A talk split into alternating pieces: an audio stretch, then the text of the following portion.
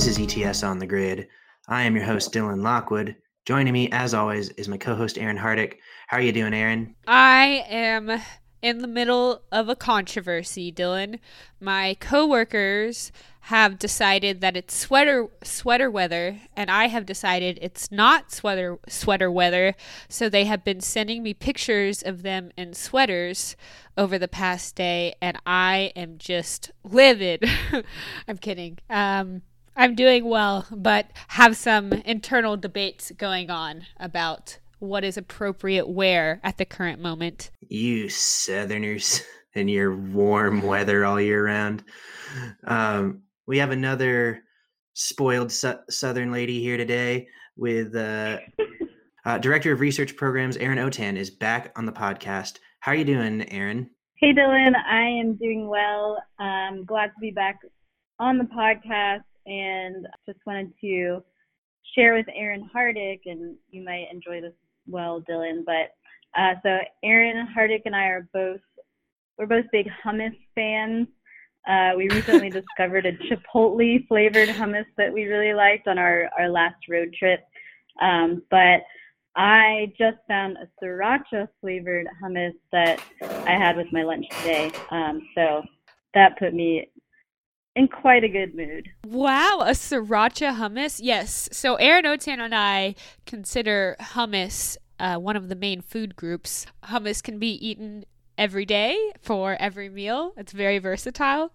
And we did discover the Chipotle hummus. But Aaron, I will be heading to HEB shortly after this recording wraps to look for some sriracha hummus. So you guys have a good hummus selection down there, huh? Because all we have up here is like the the what's it called, Saba, Sombra, or something. Uh, one that you you know, there's the the name brand hummus, which I you know is it's good enough, but there's not a whole lot up here for hummus diversity. So uh, you, you guys have a have a bunch of like local hummus and stuff down there. Yes, our local grocery chain, HEB. Shout out to HEB. Um, they've got several different flavors to choose from. They're all really good. Yes, they have quite the variety. And there's also, I don't want to take us too far off on a hummus tangent, but there's also a chocolate hummus. And I know, I know that sounds crazy, but I would highly suggest trying it. It just really tastes like chocolate pudding. It's very delicious. So we even have chocolate hummus here. I will also have to head head over to HEB after this this podcast and try try out a new flavor. Yeah, it's uh, super super jealous about that. I, I, don't know if the microphone picked it up, uh, but I, my stomach just growled when you guys were talking about that. uh, no more recordings before lunch. So the reason we have uh, Aaron on with us today is we're going to talk a little bit about smart cities and mobility today, focusing on something that I've wanted to talk about on the podcast for a while, which is scooters. Um, over the summer, we released a report on e-scooters incorporating uh, our own data from a survey of 1500 us consumers and data from the center for disease control on roughly a million rides in austin. So aaron you worked on that report. Why did we want to do this and what was uh, the process for doing it? Um, well we wanted to do it because like you said dylan we're starting to talk more about um, mobility. You know, we we talk a lot about the city of the future and innovation. We have two events focused around those areas that that Zpryme hosts, and so we were really just curious. You know, it's such a such a popular topic right now. Um, even among people who are not in the industry, you hear opinion, you, you know, just walking down the street, you'll hear people having conversations about scooters or uh, so we were just really curious to learn a little bit more about what the consumers' perception were um, around e-scooters and other forms of uh, micro transit. But the e-scooters were really the the most popular, most recognized uh, type of of micro transit. I think what also was really compelling for us being here in Austin is that Austin is one of those cities where there's scooters everywhere I'm not kidding. There's scooters everywhere. Every street corner, there's 10 scooters. And then also, we've been spending a lot of time in San Antonio. There's also a lot of scooters in San Antonio. So it's, it's something that's actually, you know, that we deal with day to day. And it was really interesting um, seeing that there is another CDC report that came out around this. So we wanted to do some of our own research to figure out, yeah, what, what do people actually think about these things being everywhere? They are they are indeed everywhere. They've even found their way up into my neck of the woods in Spokane. Uh, so, what, A, what stood out to you in our findings? Uh, one of the things that stood out was how few people responded that they had actually ridden um, a scooter before. Only 5% of the people that we surveyed um, which was a thousand a thousand respondents, um, only five percent responded that they had ever ridden a scooter. Um, I mean, this was you know a national survey, and so they're not in every city. Um, but it was just interesting to me that you know it seems like Aaron was saying here in Austin we have them everywhere. They seem pervasive, but they're maybe not quite as per- pervasive as you know it as it seems to us being right in the middle of a city that has so many of them. Um, but yeah, just just the fact that not that many people had actually ridden one before stood out to me. What's even more interesting about that statistic, Erin, that not that many people have actually ridden them is it seems like everybody has an opinion on them. So you're having some sort of interaction with that scooter in some way, whether or not you're actually riding it, but are you stepping over it on the sidewalk? Like, are you having people blo- blowing by you on the scooter and you feel unsafe because of the presence of the scooter? So a lot of people's people interact with the scooters, but really only a few people, 5%, um, have actually used them. Yeah, that's a good point. And so I think that, well, in my personal experience, you know, an actual riding experience, I would say did change my perception of them. So the first time I actually rode one was not in Austin. I went to Atlanta for a weekend, uh, and I rode. I think I rode. I was there for three days, and I think I rode around on a scooter every day that I was there. Um, it was really fun as a tourist um, to to a fun way to see the city as a tourist. And, um, you know, I did a lot of walking around too, but um, having the scooter option and not having to, you know, walk back the, the five miles that I had just walked one direction um, was a really great option. It was a fun way to see a city that I had never been to before. Um, and I think it definitely did change my perception of the scooters. I wouldn't say I was anti-scooter before I rode one, but um, you know, I wasn't I wasn't really sure about them, and I it does still bother me that people you know just leave them in the middle of the sidewalk. Um, but I'm definitely not one of those people that just wishes they were gone. Um, and I think that experience that I had with it definitely changed my perception of them. Yeah, one of the data points that I thought was pretty interesting 72% of the survey participants said they don't want e-scooters in their cities or neighborhood regardless of whether or not they're already there. So it's not it's not broken down it's not broken down by whether or not they're already there but i i, I think that's kind of less important. Three nearly three quarters of the 1500 us consumers that responded to the survey said they don't want them and yet they're they're growing. They're more there's more and more more cities are adopting them. And i think part of it is what you're sort of getting at there Aaron. that there's an uh, there's an obvious skepticism uh, to it because the, of their of their prevalence and their uh, seeming lack of seeming lack of regulation. But when people actually like do it, they kind of sort of come around to it. Hence why uh, the number one response on what people use it for, use scooters for, is fun. Um, so it, it's interesting that they're they're meeting a demand that the public would like largely say they don't want. It, it, it, it's interesting. It's kind of different on.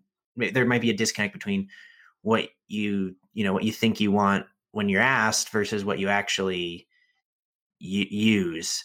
Uh, if if you're following that if you're following that line of logic, because like in Spokane, Lime came to us. It wasn't like we were asking for an e-scooter program and the city accommodated it Lime came to us with a deal, and we did a pilot, and now it's a full thing up here, and that's and I think people are getting along with it more or less fine.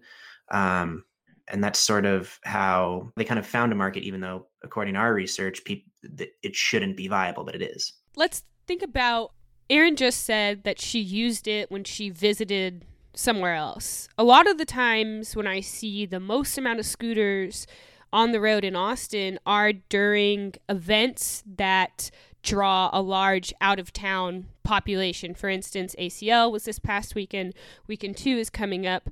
A lot of people are using scooters to get to ACL. 55% of our survey respondents said that they use scooters as an alternative to walking somewhere. Same thing goes with South by Southwest. A lot of people come in and there's scooters everywhere because the people who come in for South by, it's not like all these thousands of people are going to rent cars and drive everywhere in Austin, which already has con- traffic congestion problems.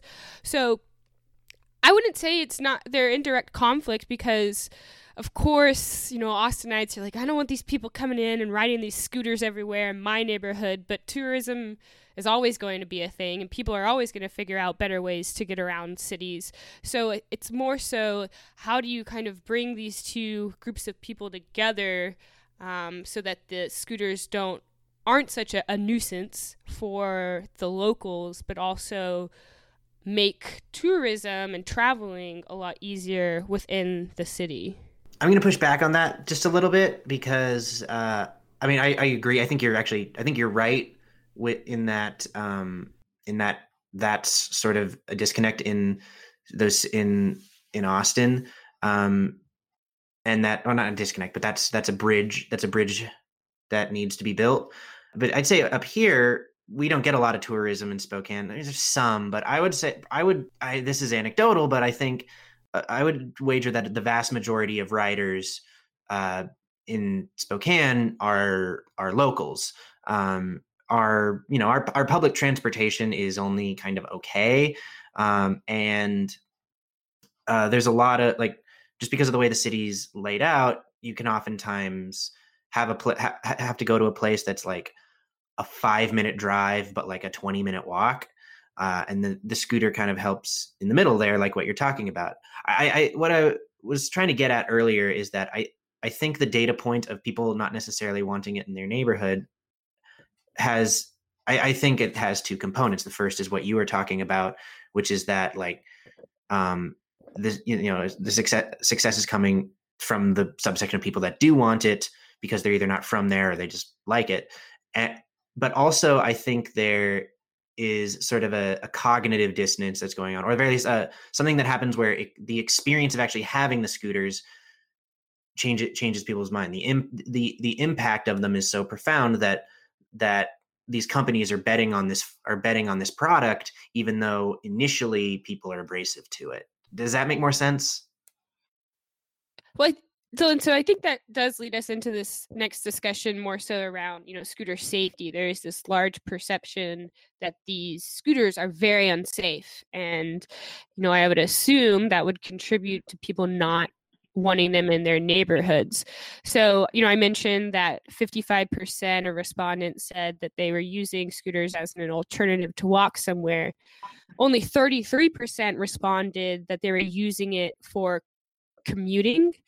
Um, and so, a lot of people who are, are living in these cities aren't maybe the ones who are always riding the scooters. Take that in combination with the 5% of people who have only ever actually ridden a scooter you could see how a lot of communities view them as unsafe because they haven't used them and they're not frequently using them.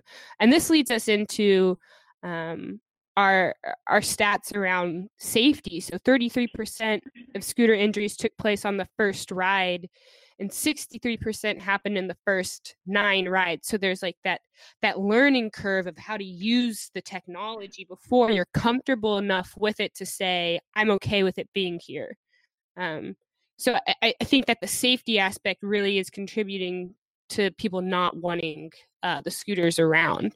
Um, myself, I use scooters all the time now. I used to hate them resent them. I thought scooter riders were so annoying, but I live really in central central Austin, very close to downtown. It's really hard to drive my car places now. Um, it's over 90 degrees still. It's October, and if I want to walk downtown, um, it's going to take me 15 minutes in, in 90 degree weather. That's that's not really ideal. But if I hop on a scooter, I can be there in five minutes, and I'm not sweating nearly as much, not wasting time in my car. Um, so I use them pretty frequently now, and I don't really view the safety aspect as being too big of a deal. Now, it still is very unsafe. I was scootering this weekend in for ACL and one of my friends was almost hit by a car because the driver just wasn't paying attention. Um, but I, I, I, do think that there is just like this big gap between people who have used them and know how to use them and want them there versus the people who haven't used them and don't want them there because they don't think they're safe. If that makes sense. I think it does. Have Have either of you uh, ever ever crashed on a scooter before? I have I not. have not. I have witnessed many, but I have not myself. I I, I actually I actually have. Uh, it was it was my own fault. I was trying to I was trying to jump I was trying to jump a curb because someone was in the was in the little kind of rampy area that for for crosswalks. I tried to jump the curb and uh, fell down in front of this lady. It was very embarrassing. Uh, and I scraped my ankle, but that's uh, I think that that's sort of what people think of, or what you said you saw your friend almost get hit by a car. I think that's what people think of when they think that scooters are unsafe.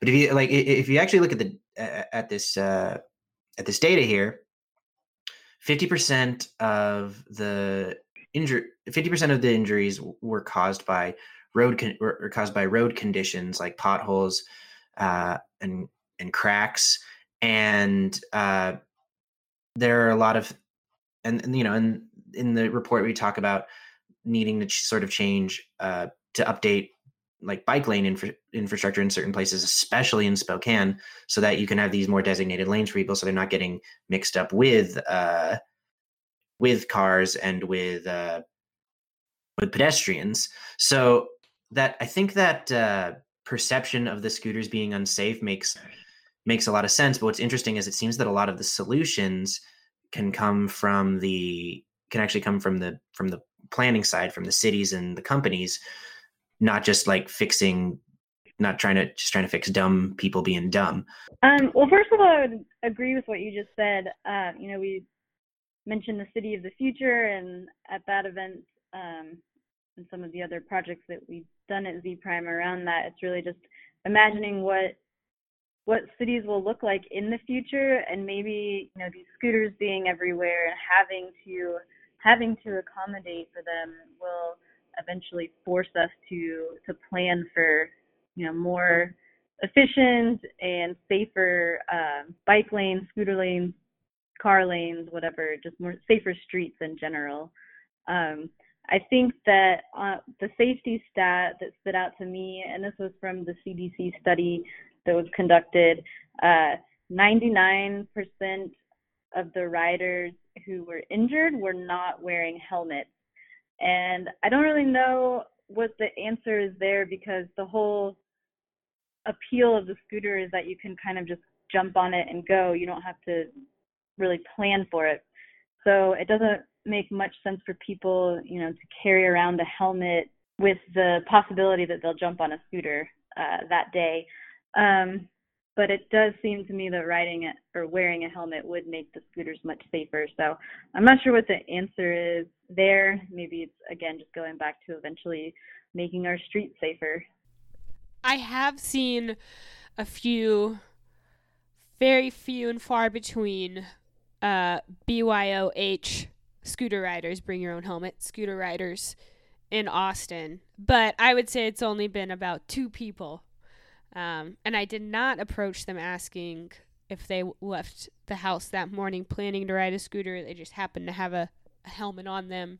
Um, but Aaron, you're right. I mean, I I challenge you to go outside and over the next week count how many people you see on a scooter and how many people you see on a scooter with a helmet. It's going to be very very few.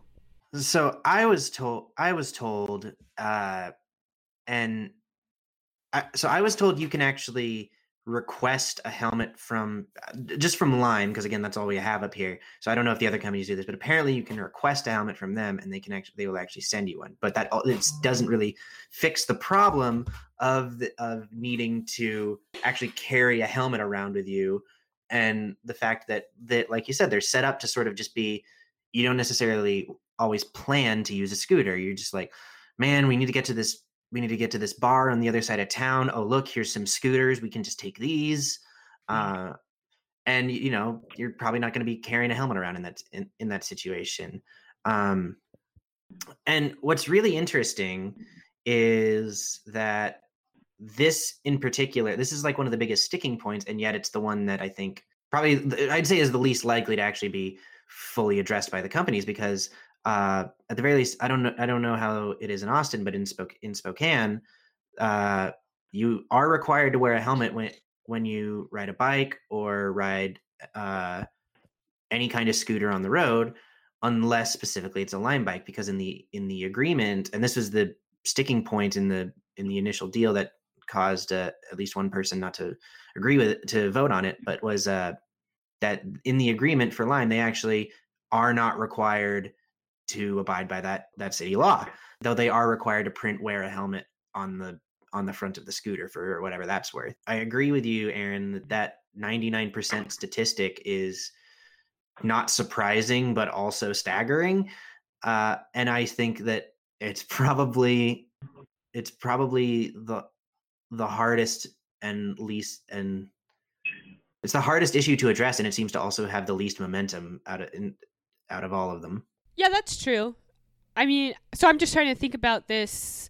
I'd imagine a lot of the helmet injuries come because you fall off the scooter, and you probably fell off the scooter because you hit a crack in the road. You hit a pothole, or you stopped too soon because the car was turning.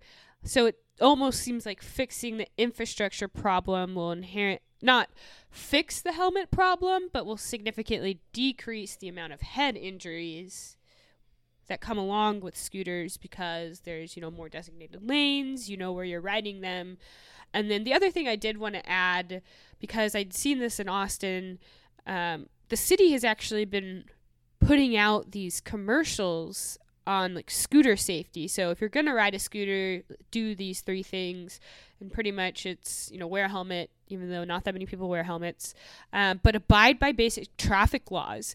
And this is another big issue.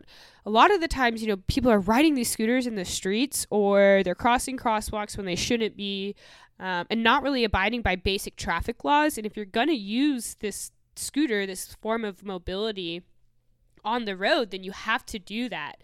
Um, so it's, I think, continuing to educate the public on just how to be safe with them. But I also do think that fixing the infrastructure issue will fix a lot more of the, the head injury helmet issue.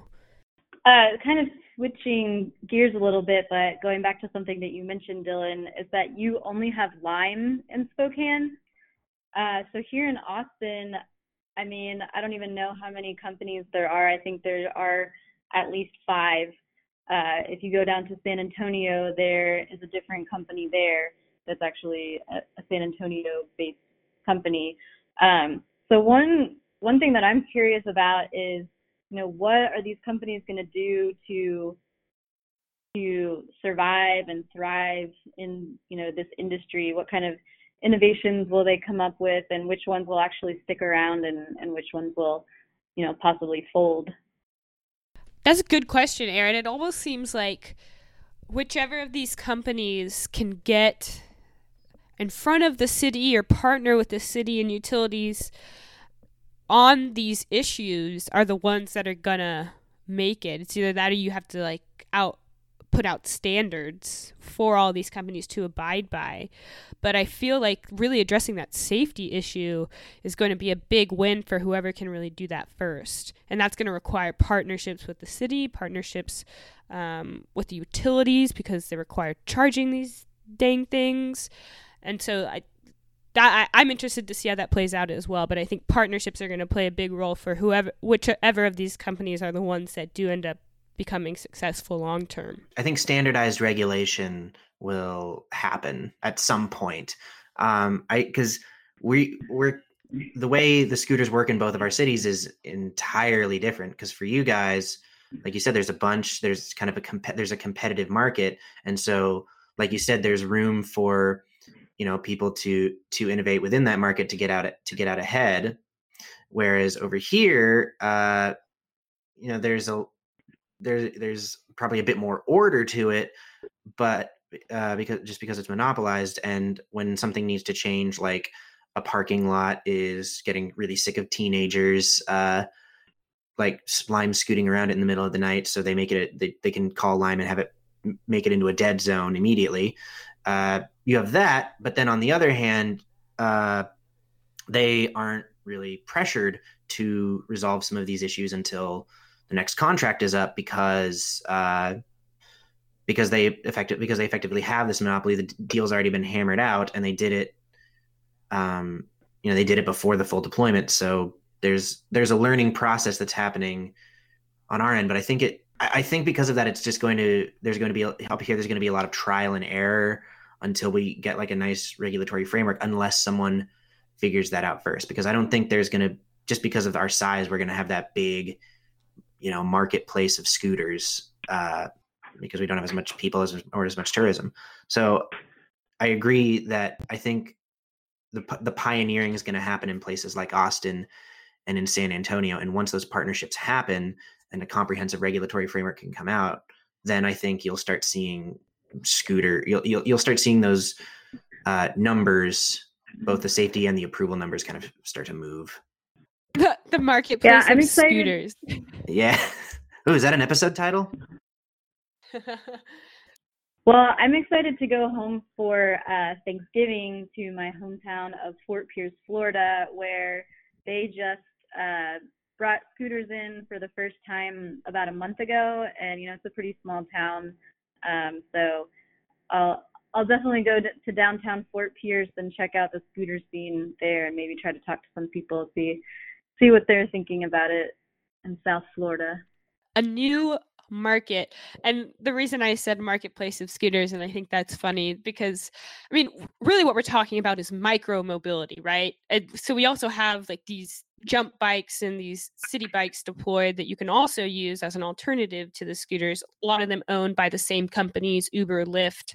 Um, so it's this idea of companies really trying to solve that last mile problem i think that's what it's referred to as. It's like called like the last mile in transportation. Once you get out of your car where do you go?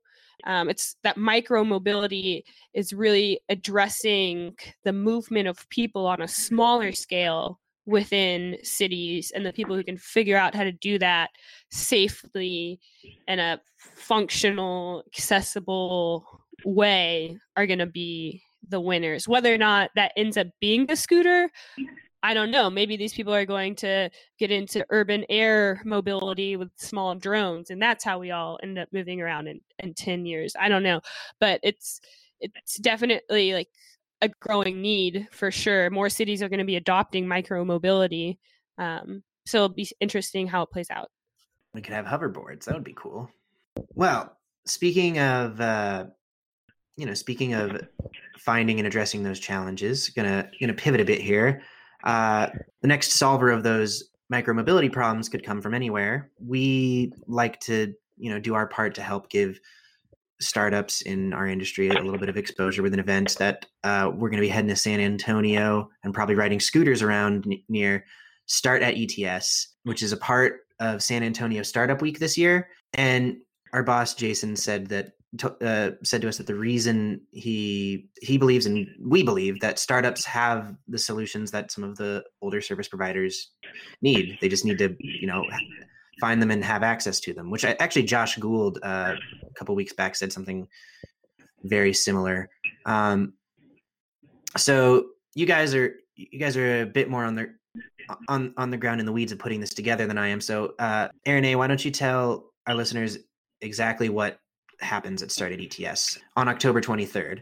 Uh, yeah, so this is the fourth annual Start at ETS event. Um, it's going to be a full day of panels, um, some fireside chats and talks, all focusing on innovation in both the utility space and the smart city space. We're kind of dividing it up into two different categories this year. Um, and there's also a, a, pilot pitch competition. So there will be six finalists, um, startup companies, uh, three in the smart city category and three in the utility category. We'll have a panel of about 15 or 20 um, really high level uh, judges from utilities and other um, other executives in the industry who are focused on innovation. Um, they'll be they'll be judging the the pilot pitches, um, and then we'll end up with a winner from each category and an overall winner at the end of the day. But it's really just um, a really just fun fun event focused on innovation. Um, I think this is you know Zpryme is known for events that are pretty creative and and throwing out ideas out there and i think this is the one where you know we get some of the most creative ideas that we hear from people in the industry. So i'm really excited for it. As aaron mentioned we've put this event on in the past but this year we've actually decided to bring in a few more startups a few more judges because we really want to focus on making it um, an event where we can you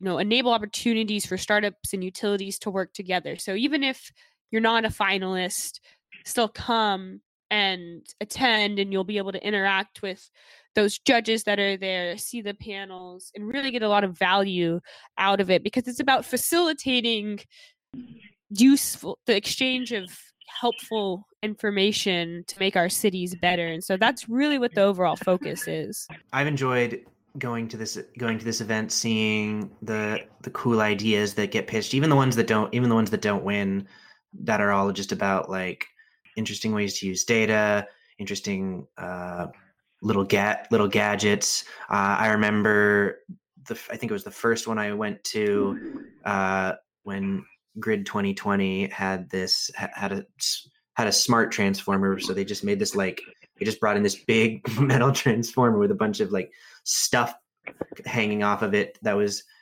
showing off what they were doing. It was a really cool. Pre- it was a really cool presentation, uh, and it and it really you know spoke to the judges but like beyond that yeah it's just been it's just been really seeing cool seeing what some of the potential solutions solutions of the fu- future might be.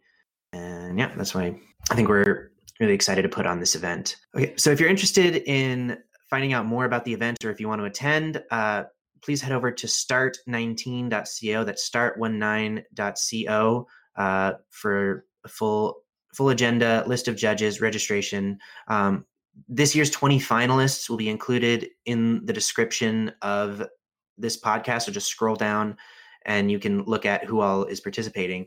And if you if you see a startup you know, come come to the competition and cheer them on. Erin, Erin A, I really want to thank you for uh, coming on, talking scooters, talking start. Thank you for having me back, Dylan. Looking forward to seeing you um, in a couple weeks. Yes, I'll be down there. Aaron Hardick, thank you for doing point counterpoint with me on scoot on Scooter Talk. Of course, Dylan, and I must also say a big thank you to Erin Autin again for uh, coming on to the podcast and also for informing me of new hummus flavors. So always appreciative, Erin. I do what I can. Aside from Start, you can find our research and media at etsinsights.com. You can find us on social media at DIY Lockwood, at Aaron Hardick, at Erin Autin, and at Zpryme underscore research. My name is Dylan, and we'll see you all next time.